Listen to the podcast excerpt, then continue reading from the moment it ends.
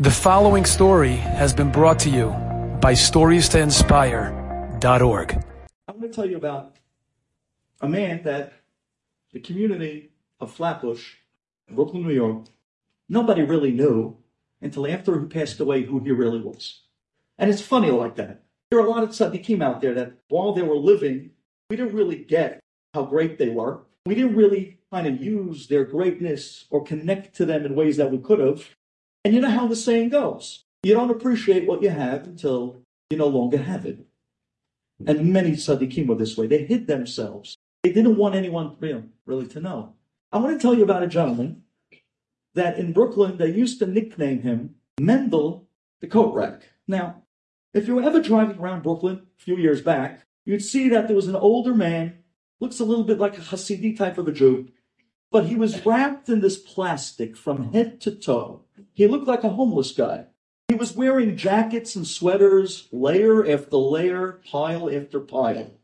He would be walking up and down the streets in middle of the gutter, middle of the street, not on the sidewalk, literally in between cars. And he'd be walking with his walker, and he'd be humming and he'd be singing, and people look at him, Mendel, what are you doing? Get out of the street. Cars are coming, yeah, yeah, yeah, yeah, yeah, yeah. And then he's going, and, he, and people thought that was out of his mind. And he was known to stop people, random people in the street, and say, Can you give me a ride? I gave him a ride a few times. And I remember helping, I used to call him Reb Mendel. I helped him into my car, into my minivan, folded up his walker, put him in the back, and we started to drive. I said, Reb Mendel, where do you need to go to? He said, Oh, I need, I need to go to Avenue J and Ocean Parkway. I said, No problem. I drive him through the traffic. We finally get to J and Ocean Park. Right when we pull up to the spot, he says to me, Oh, I forgot. I really meant I need to go to Avenue S in Coney Island. I said, uh huh. Okay. So I turn around the car and I go back to S and Coney Island. As I'm pulling up to S and Coney Island, he says to me, wait, wait, wait, wait. You know what? I forgot. The spot that you picked me up over there on T and 13th, I really need to be there. Could you take me back to where you picked me up? Take him back, drop him off where he picked him up. He would get out of the car, right at the spot that you picked him up in the first place, pull out his walker, and he would tell me, Adam, thank you very much. And you look at the guy, wait one second, we went to Avenue J, we went to Avenue, we came back to, we were doing Shiva Hakafot on Ezra, and, and you, yeah. And we would look at it. I thought it was just me. But then when I started speaking to other people in the neighborhood, I heard that I wasn't only the lucky one. Many people got the opportunity to give Reb Mendel a sightseeing tour of Flatbush, back and forth, and they would go from stop. So what does he wear? And, and people would say, "The guy's not in. Come on, he's not in his right mind." And he walks in the street. He's covered with plastic. He's wearing ten clothing. One day, Reb Mendel comes walking down the block, right down the block from the famous shul Landau's on Avenue L in East Ninth. So he walks down between K and L in East Ninth, and he walks up to a house. It was early in the morning, and he knocks on the door. And it was almost a quarter to eight in the morning. It's pretty early to knock on somebody's door. And he knocks and he knocks. Nobody answers. So he starts pressing the intercom. And he's holding the button down. And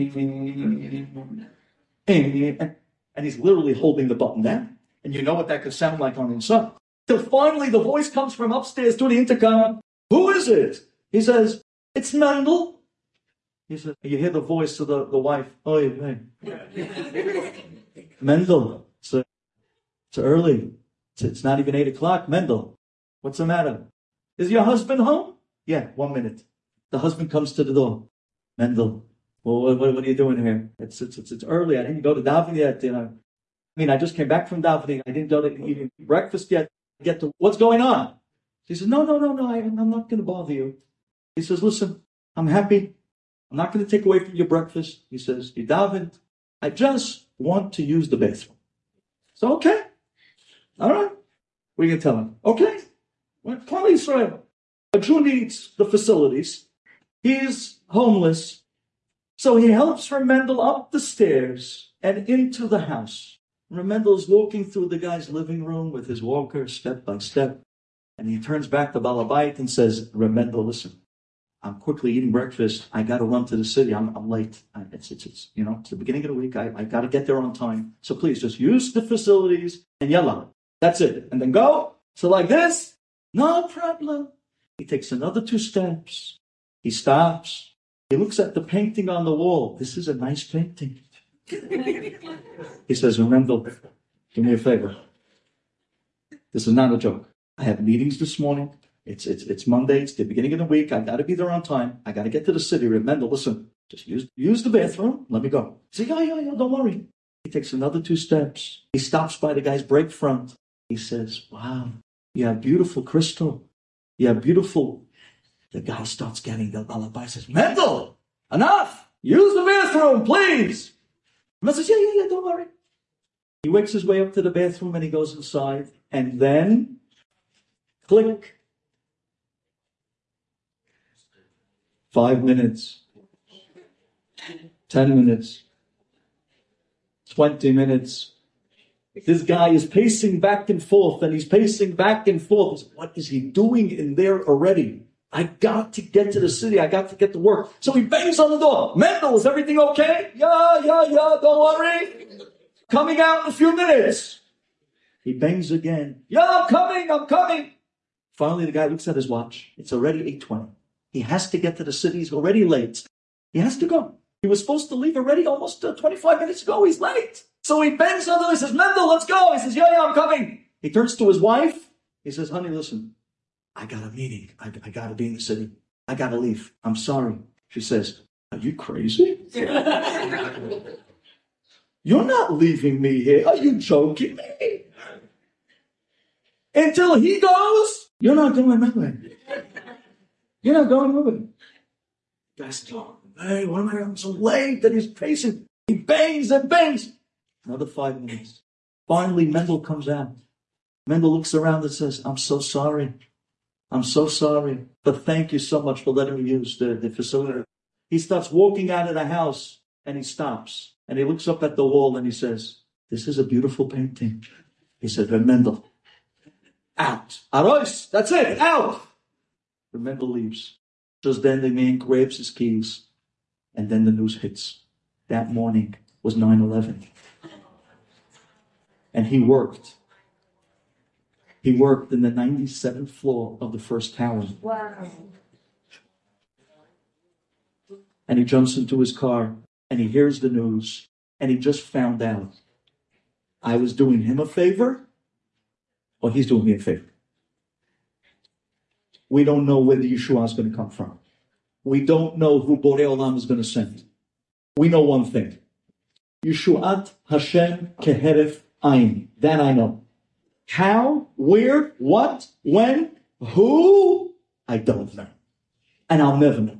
Because every time Borei Olam wants to send a Yeshua, he'll bring it from a place that you least expected and from the person that you least expected it to come from open your eyes that you'll realize that the next time you walk by that person, boy, will you give them shalom aleichem. Boy, will you look at them differently. Boy, will you realize. And this is mamash klal Yisrael. Do you know that this man, for the rest of Reb Mendel's life, this guy, the story I just told you, he would run and look for him and bring him food. He would run and ask him to give him run. He saved his life. And Reb Mendel wouldn't take a thing. He won't take a thing.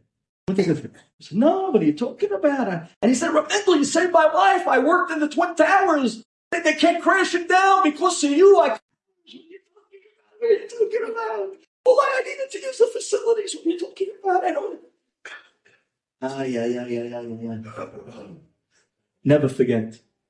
And that's the point. Rabbi Akiva had 12,000 zugot of students, 12,000 pairs, and they stuck in pairs.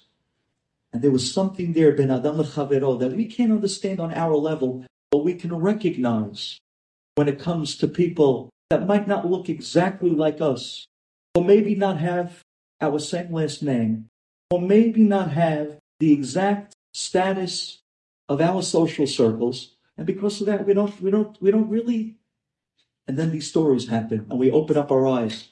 Enjoyed this story? Come again. Bring a friend. Stories to inspire.org.